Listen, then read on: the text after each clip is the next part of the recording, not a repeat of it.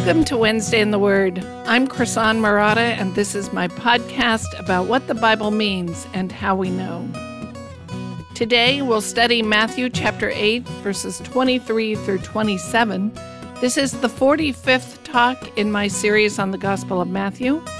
The lecture notes for today's talk are on the link below this podcast, and you can find them by going directly to wednesdayintheword.com slash Matthew 45. Thank you so much for joining me today.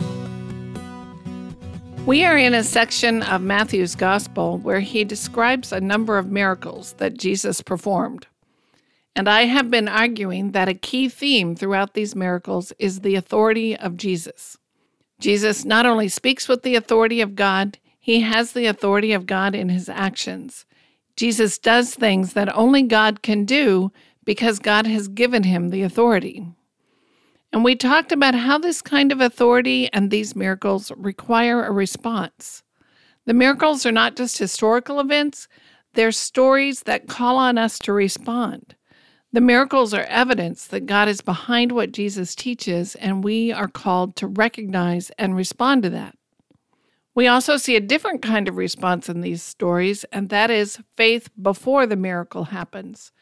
Someone with a problem has already wrestled with the question of whether Jesus is who he says he is. They have reached the conclusion that his words are true, and so they come to him in faith and ask for a miracle. And we saw this kind of prior faith with both the leper and the Gentile centurion.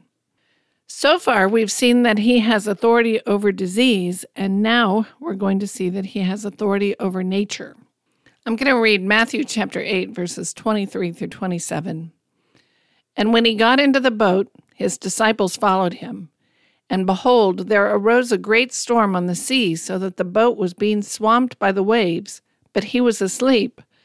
And they went and woke him, saying, Save us, Lord, we are perishing. And he said to them, Why are you afraid, O you of little faith? Then he rose and rebuked the winds and the sea, and there was a great calm. And the men marveled, saying, What sort of man is this, that even the winds and the sea obey him?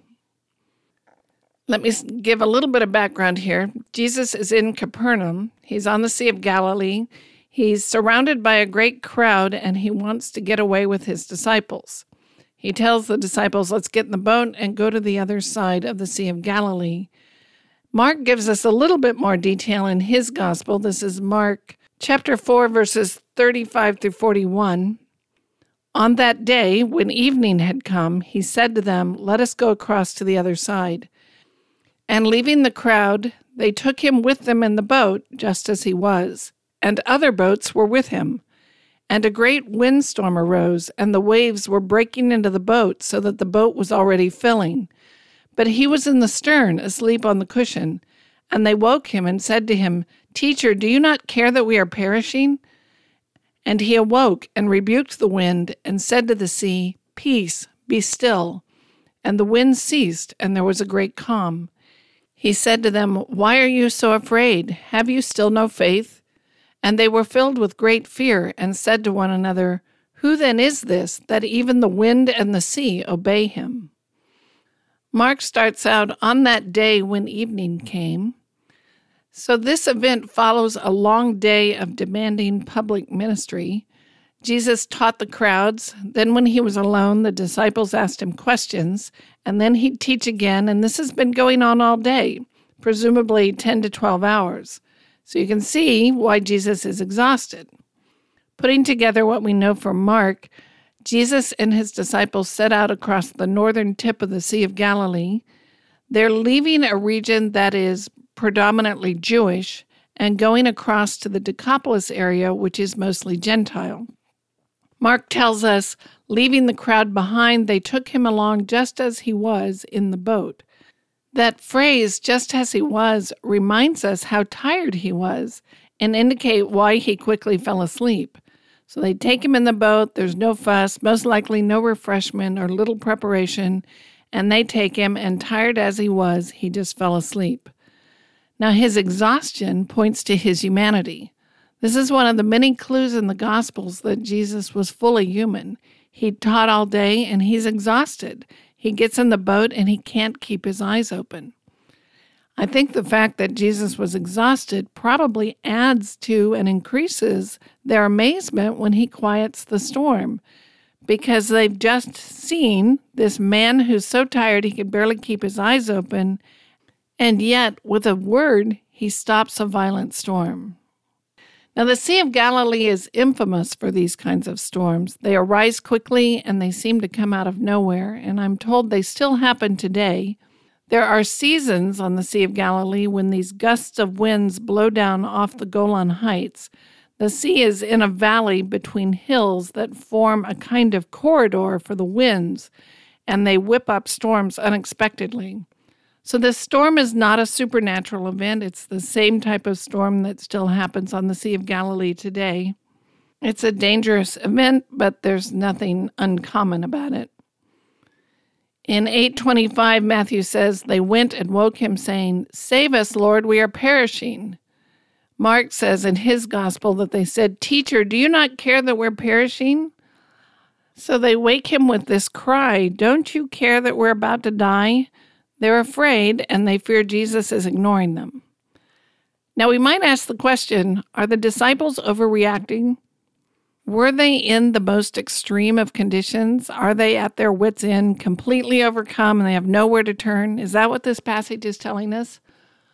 Or was this a storm like storms they had seen many times before? It was a serious storm. It was at night, which made it more dangerous. And I think the text is pretty clear. The disciples are facing a treacherous set of circumstances. But remember, several of the disciples were fishermen and they had spent their lives on this lake. At least we know Simon Peter, Andrew, James, and John were fishermen, and this is their backyard. I find it hard to believe that this is the first time they faced a storm like this on the Sea of Galilee at night. Secondly, Jesus can sleep through it. We're not talking hurricane force winds here, or he wouldn't have been able to stay asleep. And the boat can't be that full of water yet, or it would have woken Jesus. Then, when he wakes up, Jesus never appears to be worried about the storm. He wakes up, he isn't shaken, he isn't terrified, he just rebukes the storm, the way you'd rebuke an overzealous puppy. He says, Quiet, stop that, calm down. One translator rendered it pipe down. Jesus treated the storm as a difficult test. Yes, it's a demanding set of circumstances, but it's not as if all is about to be lost at any moment. His attitude seems to be more one of quieting down all the commotion so he can talk to his disciples. I think the response, teacher, we're perishing. Don't you care if we're dying? I think that indicates a degree of panic. They could have woken Jesus up and handed him a bucket. A calm, more faithful response might have been waking him up and saying, Here's a bucket, start bailing. These storms are nothing to trifle with. We need all hands on deck. Yes, they do need to take the storm seriously, but I don't think they need to be paralyzed with fear. They didn't need to react with such overwhelming panic and anxiety. So, why the panic? One possible reason is they have a deeper fear. Perhaps they fear that Jesus has stopped loving them. Here we have a sleeping Savior who has performed miracles for others, and now they're in trouble and he seems unresponsive to their plight. Let me just speculate on what they might be thinking. Lord, what's the matter with you? This is too hard, and I don't really deserve to face this right now. After all, I've done everything you asked. I left my home. I left my job to follow you. I've stayed by your side through all these early days of your ministry. Look what I've done for you. Look how I followed you. And now here I am in the middle of the night facing this storm because of you. It's not my fault. You know, I'm tired too. I didn't know the storm was coming. You're supposed to be my rabbi, my Lord, my Messiah. Why haven't you solved this problem for me? When are you going to bail me out of my troubles? Don't you care enough about me to get me out of this mess? Don't you care what happens to me? How can you sleep while all this calamity falls down on me? You you must not love me anymore. Don't you care if I drown? That could be what's going on. That kind of how could you let this happen to me? Don't you care about me?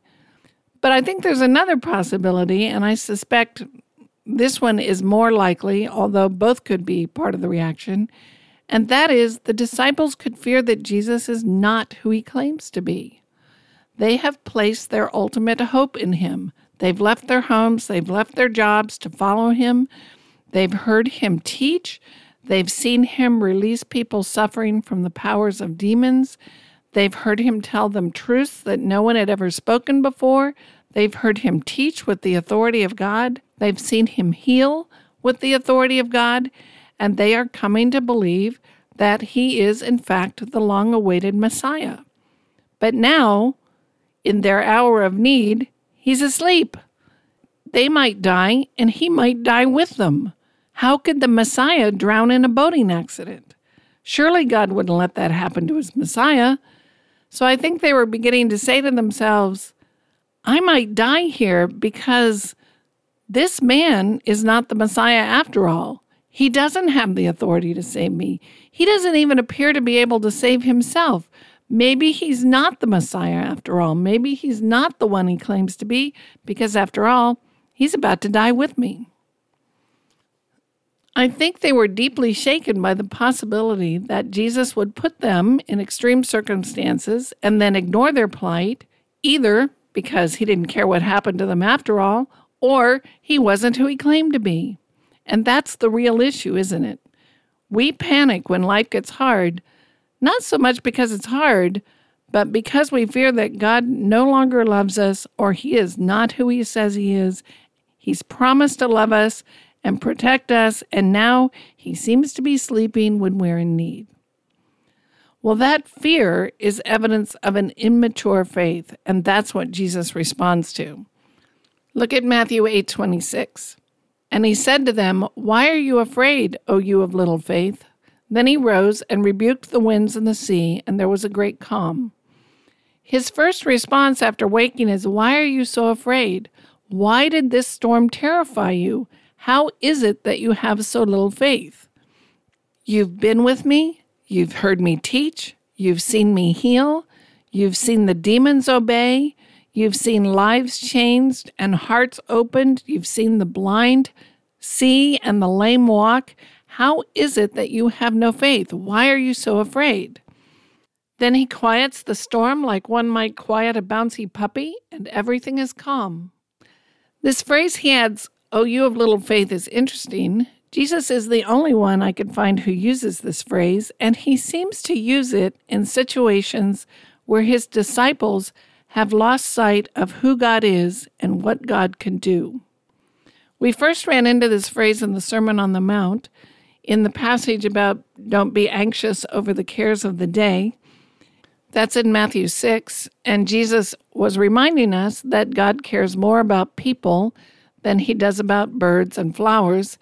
And if we stop and think about who God is and his priorities and how he demonstrates his care for creation, including things like birds and flowers, we'll know that he is a caring and trustworthy God who can be relied upon.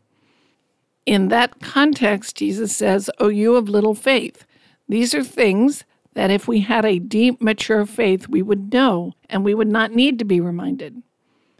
We're going to run into this phrase again in a different story in Matthew 14. The disciples are in a boat again, and Jesus comes out to them walking on the water. He commands Peter to walk out on the water to him, and Peter responds. And first, he walks out to Jesus and everything is fine, and then he seems to suddenly realize he's standing in the middle of the lake and he starts to sink. And Jesus says to him, Oh, you of little faith, why did you doubt? Peter seems to be looking only at his circumstances. All of a sudden, he realizes he's outside the boat walking on the water and he panics.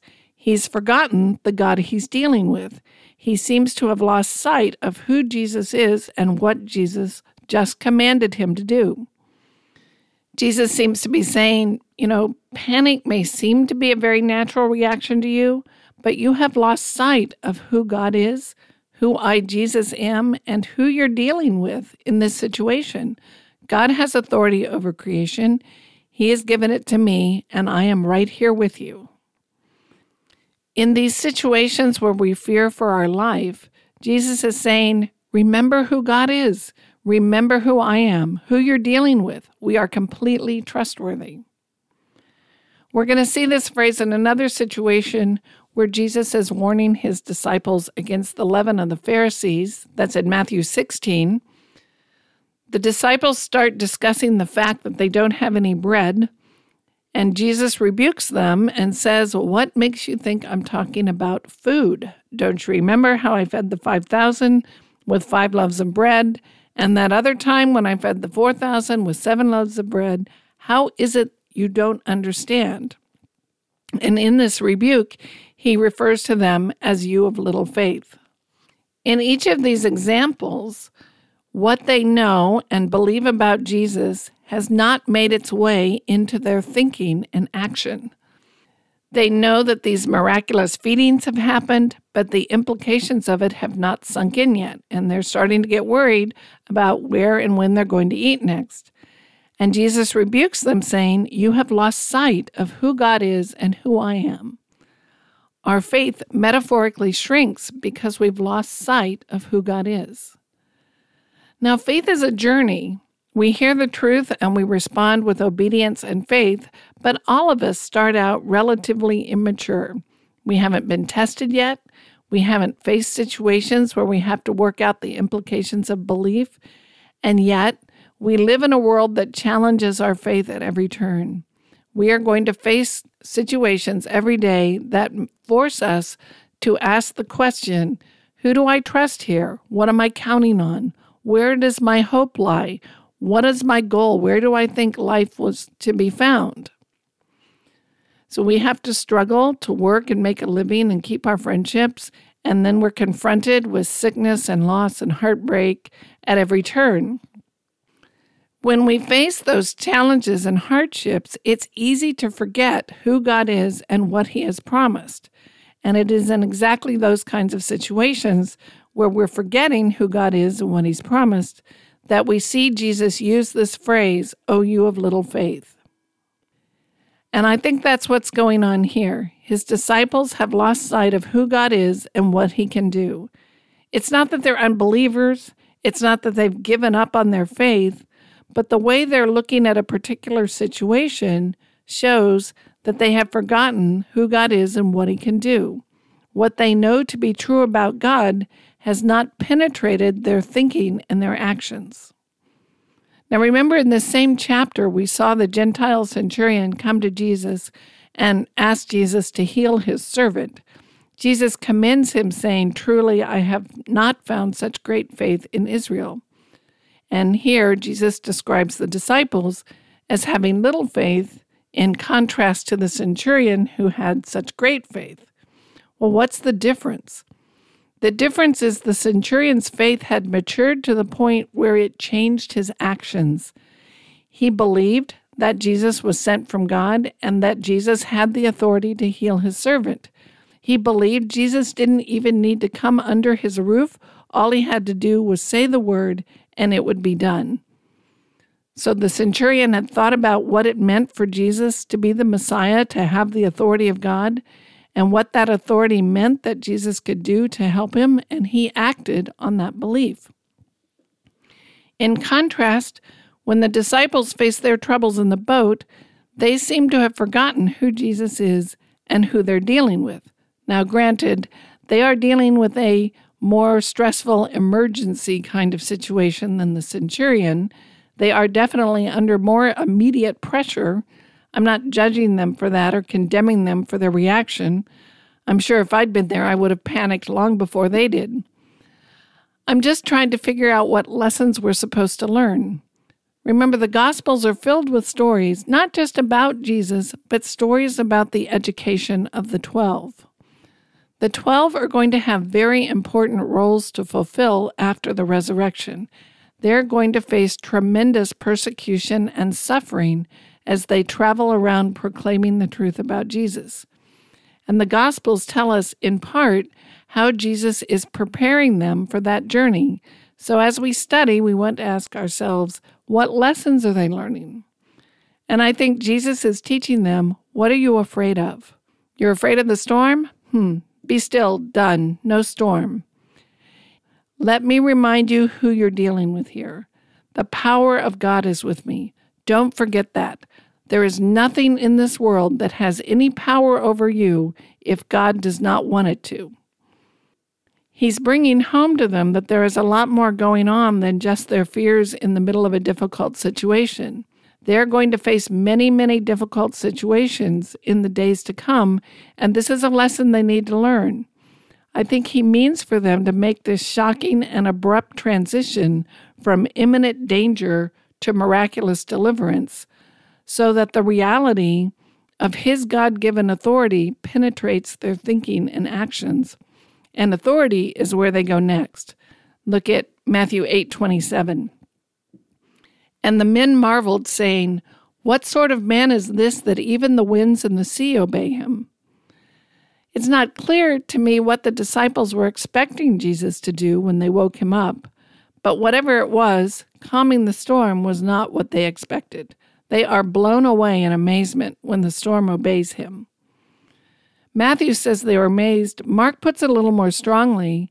He says in 441 they were filled with great fear and said to one another, Who then is this that even the wind and the sea obey him? They were filled with an awe, a kind of terror. Who is this man? This is not what we expected. Now, that's a good question to ask because who is this man is exactly the kind of question this miracle is intended to provoke.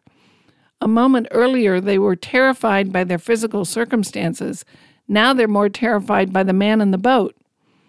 They saw a man who moments before had been so sleepy he couldn't keep his eyes open, and now he wakes up and banishes a storm with a word. So again, this miracle raises the question of authority. We know that only God can control the wind and the waves and the forces of nature, and yet Jesus commands the forces of nature with a word. Human experience teaches us that nature has the upper hand. Even today, with all our technology, when a forest fire breaks out or a hurricane threatens, we evacuate the area. We are helpless in the path of a tornado, a blizzard, a forest fire, or a tsunami. We may think that we're going to control the planet somewhere down the line, but it hasn't happened yet. Throughout human history, we know we're at the mercy of nature. We plant crops, but we can lose them all if it doesn't rain. We go fishing on the sea, but we may catch nothing. And even worse, a storm could sink our boat. If there's an earthquake, we can only hope our precautions were strong enough. If a volcano erupts, we'd better get out of the way fast. Our safety and security depends on staying out of the way of natural disasters. Those of us who believe in God know that God is ultimately in control of all the forces of nature. Whether the storm blows or whether it stops is in God's hand, and now we see He has given that authority to Jesus. We see this same theme in Psalm 107. This is the first three verses. Oh, give thanks to the Lord, for he is good, for his steadfast love endures forever. Let the redeemed of the Lord say so, whom he has redeemed from trouble, and gathered in from the lands, from the east and from the west, from the north and from the south. Let me set the stage a little bit. I think this psalm is about the exile God's people have been in exile, and now He is gathering them back from east, west, north, and south. What follows in this psalm is four scenarios that all have the same pattern. The people are in trouble. They are in trouble by the hand of God because He's disciplining them.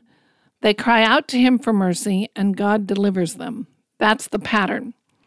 And in the last scenario, we, we find this. This is verses 23 through 32.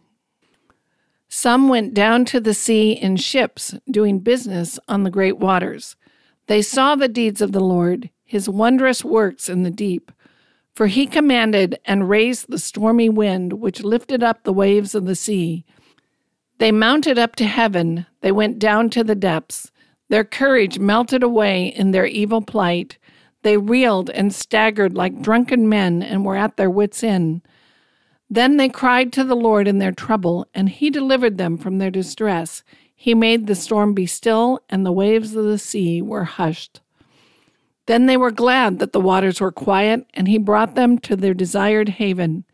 Let them thank the Lord for his steadfast love, for his wondrous works to the children of man.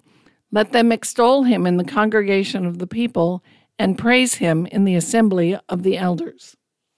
I'm not saying that this psalm is a prediction that Jesus, the Messiah, would calm the storm one day, but it does give us a picture that's relevant to the story. Those who go down to the sea in ships have seen the works of the Lord. That is, God raises up a storm. God sends the wind to stir up these big waves, so the boat is lifted high up on the crest of the waves, then it goes deep down in the trough of the wave, and the sailors reel like drunken men and cry out to the Lord for mercy. This situation is beyond their control, and they are in big trouble. And notice all of this is from God. God raises up the storm, and this is part of his wondrous works. Then they cry to the Lord in their trouble, and God acts on their behalf. He causes the waves to be stilled and the winds to cease, and they make it safely to their destination.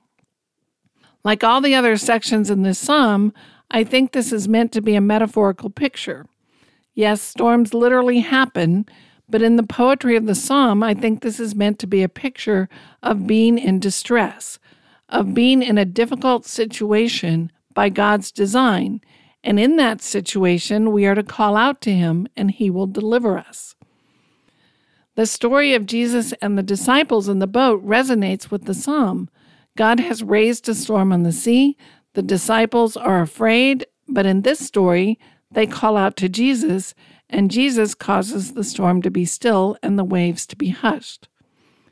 The psalm reminds us that only God is in charge of these vast forces of creation. Only God can bring the storm, and only God can end the storm. And yet we see Jesus telling the wind to stop and the waves to cease, and they do. And the disciples rightly ask, Who is this guy? Because this is the kind of authority that only God has. People don't have this kind of control over creation. They can't stop the destructive forces of nature. And yet Jesus can say, Stop, and it stops. The miracles of Jesus have a message. They tell us that God is with Jesus and he has the power to do miracles. These powerful supernatural events are a testimony from God that he is with Jesus. But they are also a kind of parable in themselves. Jesus is bringing the mercy of God for healing. Jesus is bringing the mercy of God for deliverance from demons. And Jesus brings the power of God to rescue his people from the vast destructive forces of nature. Jesus displays the power of God to rescue his people from sickness, from evil, from nature, and from death. And that's a lesson we're meant to learn and turn to him in those situations where we fear and are in distress, remembering who he is and what he can do. When Ray Stedman preached on this text, he used one sentence to summarize what's being taught here The boat won't sink, and the storm won't last forever. That teaches us the gospel won't sink. It will bear all the weight you put on it. The hope of the gospel doesn't dim over time or fail under pressure. The Lord will supply all our needs for every day of this life and for eternity. But that second phrase is important too. The storm won't last forever. It's not true that being a Christian is to be assigned to suffer forever and ever. The end of the story is not more suffering. The end of the story is joy and glory, the approval of God, and being made like Christ, fellowship with other people who believe, and the end of evil and death. Remember who we're dealing with when we run into hard situations. Not only does Jesus have the authority of God behind him when he speaks, he has the authority of God to rescue and redeem us. Thank you for listening to Wednesday in the Word, the podcast that explains not only what a passage means, but also seeks to show you how to figure that out. You can find all previous episodes in this series on my website, WednesdayInTheWord.com. There is no charge, no spam, and no ads. If you've been blessed by this podcast, please subscribe, leave a positive rating or review wherever you listen, and most importantly, tell a friend what you learned. and where you learned it. Our theme music is graciously provided by my friend and favorite musician, Reggie Coates. You can find Reggie's music and hear his CDs on heartfeltmusic.org. Thank you for joining me today. I'm Chrisan Murata, and I'll see you next week at Wednesday in the Word.